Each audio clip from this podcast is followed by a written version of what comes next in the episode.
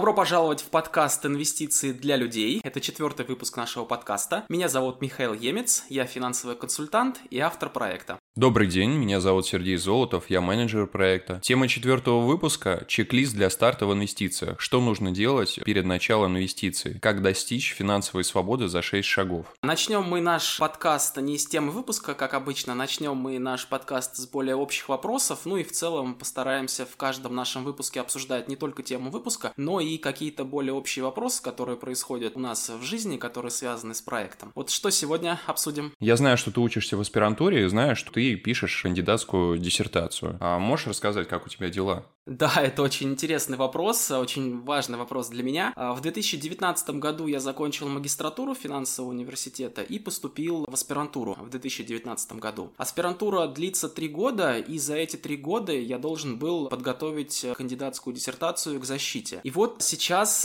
в мае 2022 года, меня отчислили из аспирантуры, по сути, потому что я не успел в отведенные сроки подготовить диссертацию. Это, конечно, обидно, что там за неделю до государственного экзамена фактически меня отчислили, там не на 1-м курсе, не на 2-м курсе, а вот именно на 3-м, за неделю до окончания обучения. Но так бывает, и действительно причина в том, что я просто не успел подготовить за это время текст диссертации, полностью готовый к защите. Тема моей диссертации — это зеленые облигации на развитых и развивающихся рынках. Сейчас не будем углубляться в тему, но суть в том, что зеленые облигации — это долговые ценные бумаги, то есть, по сути, обычные облигации, которые привлекают финансирование на реализацию проектов с положительным влиянием на окружающую среду. Зеленые облигации называются. Я 3 года над этой темой работал, но вот так получилось, что пока что меня из аспирантуры отчислили. Наверное, я буду восстанавливаться в следующем году, может быть, буду прикрепляться к университету для того, чтобы все-таки завершить работу над кандидатской диссертацией по финансам. Но пока что вот так я отчислен, и надо двигаться дальше. Михаил, мы с тобой знакомы уже около 12 лет, и я могу лишь сказать только одно. Если ты захочешь закончить аспирантуру, ты ее обязательно закончишь. И все у тебя будет замечательно. А подобные ситуации только закаляют характер. Поэтому нужно извлечь из этого опыт и идти дальше. Мы сейчас переходим к основной теме нашего выпуска. Тема нашего 4-го выпуска — это 6 шагов к финансовой свободе. Это концепция, которая за 6 шагов позволит каждому человеку достичь финансовой свободы. И вот сейчас мы тогда будем более подробно об этом говорить. Каждый шаг обсудим, что, на наш взгляд, нужно делать перед началом инвестиций, для того, чтобы инвестиции как раз-таки помогли достичь финансовой свободы. Начнем обсуждение? Да, я думаю, стоит начать с самого первого шага. И первый шаг у нас называется баланс. Можешь рассказать поподробнее, о чем это? Да, первый шаг концепции 6 шагов к финансовой свободе — это баланс. На первом шаге мы определяем свою текущую финансовую ситуацию. То есть нам нужно соотнести все наши активы и все наши пассивы. Активы — это то, что можно в любой момент продать и обменять на деньги, и то, что, возможно, приносит текущий доход. А пассивы — это то, что у нас, наоборот, отнимает деньги. Например, активы — это может быть квартира,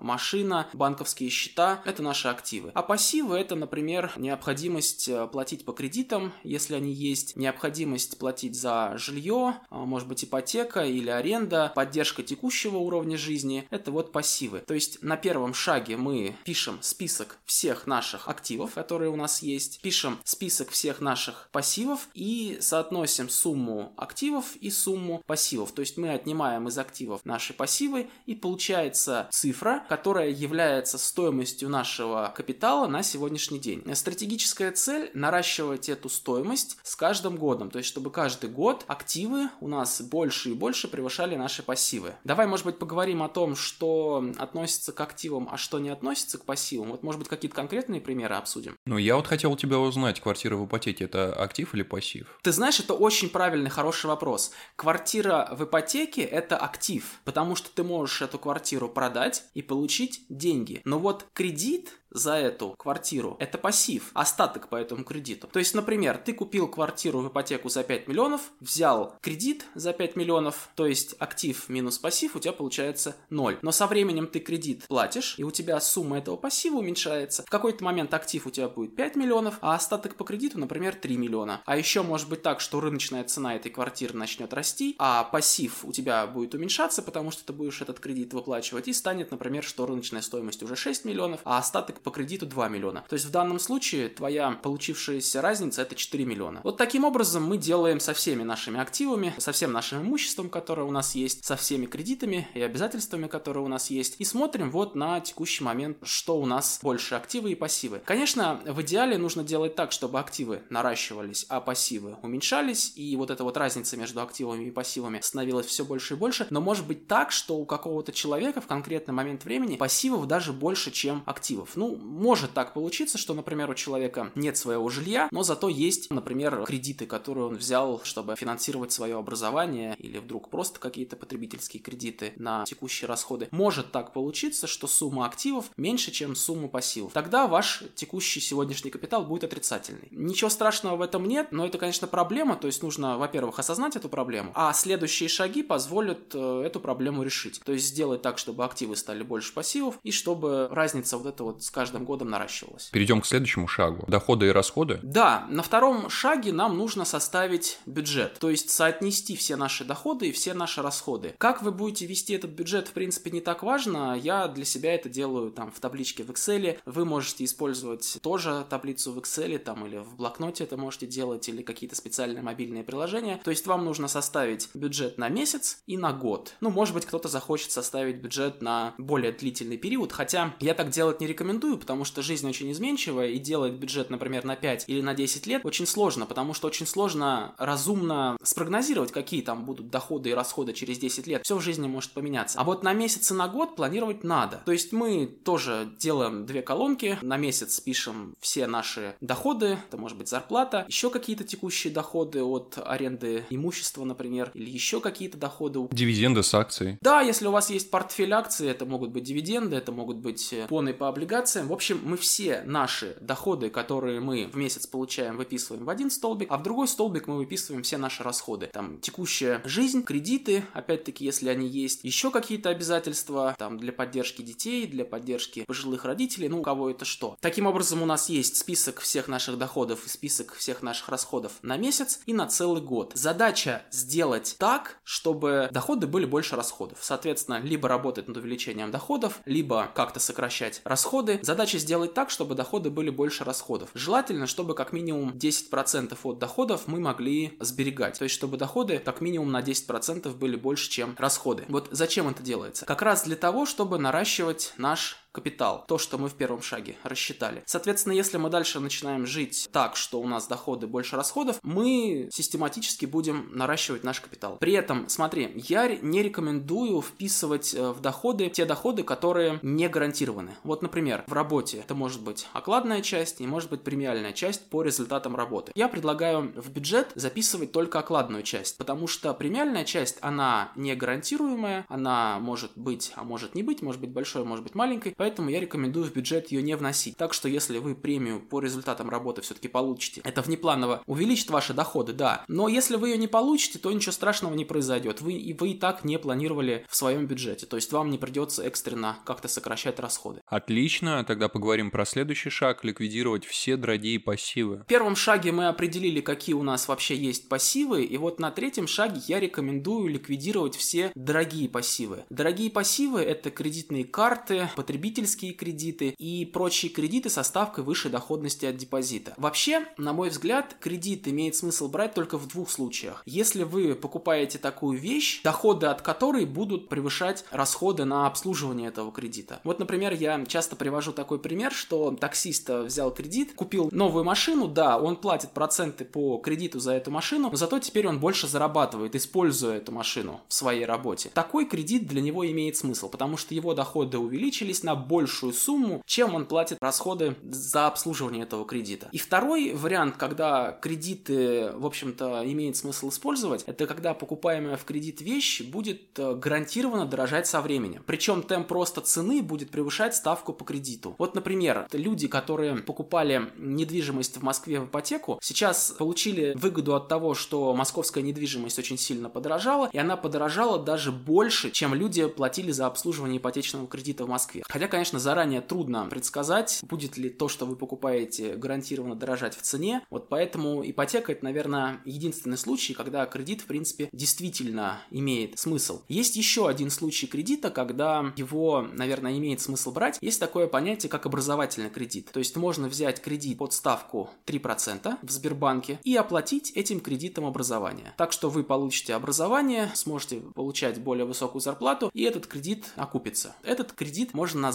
хорошим пассивом. Ипотеку можно назвать хорошим пассивом. А вот кредитные карты и кредиты на покупку техники, каких-то отпусков, чего-то еще, это плохие пассивы. Вот от таких пассивов нужно избавляться. Вот на втором шаге мы планировали наш бюджет, делали так, чтобы наши доходы превышали расходы. И вот эту разницу над доходами, которую мы спланировали во втором шаге, вот мы эту разницу используем для того, чтобы ликвидировать все дорогие пассивы, то есть закрыть кредиты и кредитные карты. Все это нужно сделать еще до того, как мы начинаем инвестировать, еще до того, как мы начинаем открывать брокерский счет и покупать какие-то там ценные бумаги на рынке ценных бумаг. Четвертый шаг к финансовой свободе – это формирование резервного фонда. Да, опять-таки до того, как мы начнем инвестировать на рынке акций и облигаций, покупать какие-то ценные бумаги, формировать портфель, я очень рекомендую сформировать резервный фонд в размере 3-6 месячных доходов и держать этот резервный фонд в банке на счете до востребования. Вот этот резервный фонд, он нужен для того, чтобы в экстренном случае у вас был денежный запас. Ну, может быть так, что произойдет какой-то кризис, у вас доходы упадут, или, может быть, вы вообще потеряете работу. Конечно, надеюсь, что никто с этим не столкнется, но если вдруг так произойдет, у вас уже будет резервный фонд, и вы сможете несколько месяцев использовать этот резервный фонд, и пока ищете новую работу. Вот те кризисы, которые мы проходим в последние годы, коронакризис в 2020 году и вот кризис специальной военной операции в 2022 году, он показывает, что резервный фонд необходим, что доходы могут резко упасть. И вот этот резервный фонд, он поможет поддерживать уровень жизни, пока доходы резко упали. Я рекомендую формировать резервный фонд в размере 12 месячных доходов, так что вы будете чувствовать себя защищенными, у вас будет так называемая подушка безопасности на тот случай, если возникнут какие-то непредвиденные расходы или вдруг, если доходы упадут. Так что резервный фонд можно использовать для того, чтобы вы могли реализовывать свой бюджет и при этом не брать какие-то кредиты на внеплановые расходы. Это очень важно. Пятый шаг – инвестиции. Вот только после того, когда вы определили баланс, соотнесли свои активы и пассивы, когда сформировали бюджет,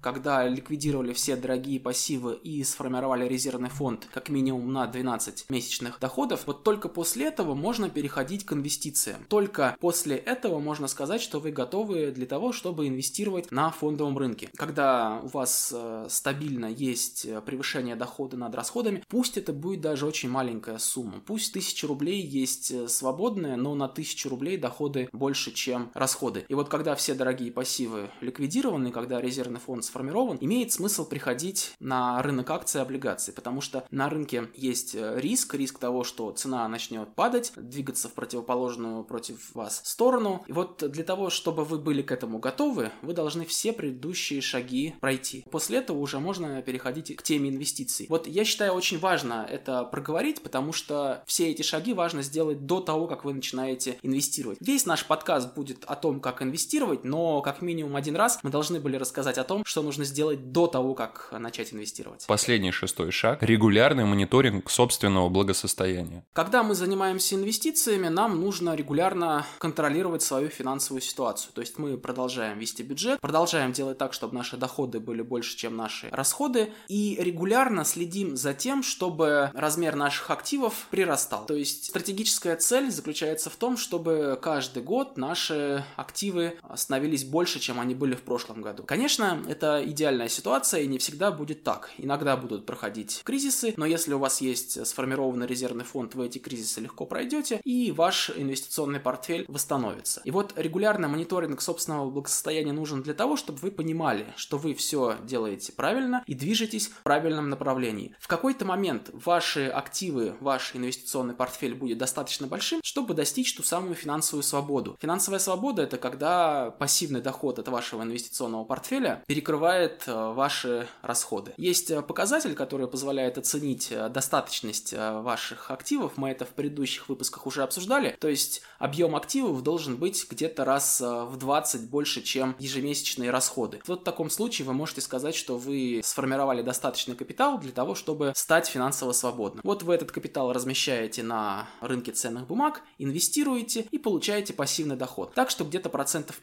своего инвестиционного портфеля вы можете ежегодно забирать на финансирование своих расходов, а оставшаяся часть будет инвестироваться и приносить доход, восстанавливать покупательную способность вашего портфеля. Наш подкаст подошел к концу. Сейчас я коротко подрезюмирую, из чего состоит чек-лист для старта в инвестициях. Первый шаг – это баланс. Мы определяем свою текущую финансовую ситуацию. Второй шаг – это доходы и расходы. Соотносим наши доходы и расходы, составляем денежный план, бюджет. Третий шаг – ликвидируем все дорогие пассивы. К ним относятся кредитные карты, потребительские кредиты, прочие кредиты со ставкой выше доходности от депозита. Четвертый шаг – формируем резервный фонд в размере 3-6 денежных доходов, чтобы разместить его на вклад в обычном банке. Пятый шаг – инвестиции. Шестой шаг – регулярно мониторим собственное благосостояние, например, 1 раз в месяц. В 4-м выпуске нашего подкаста мы обсудили концепцию 6 шагов к финансовой свободе. Весь наш подкаст посвящен теме инвестиций и о том, как делать это правильно. И мы должны были хотя бы 1 раз обсудить те шаги, которые каждый инвестор должен сделать до того, как начать инвестировать на фондовом рынке.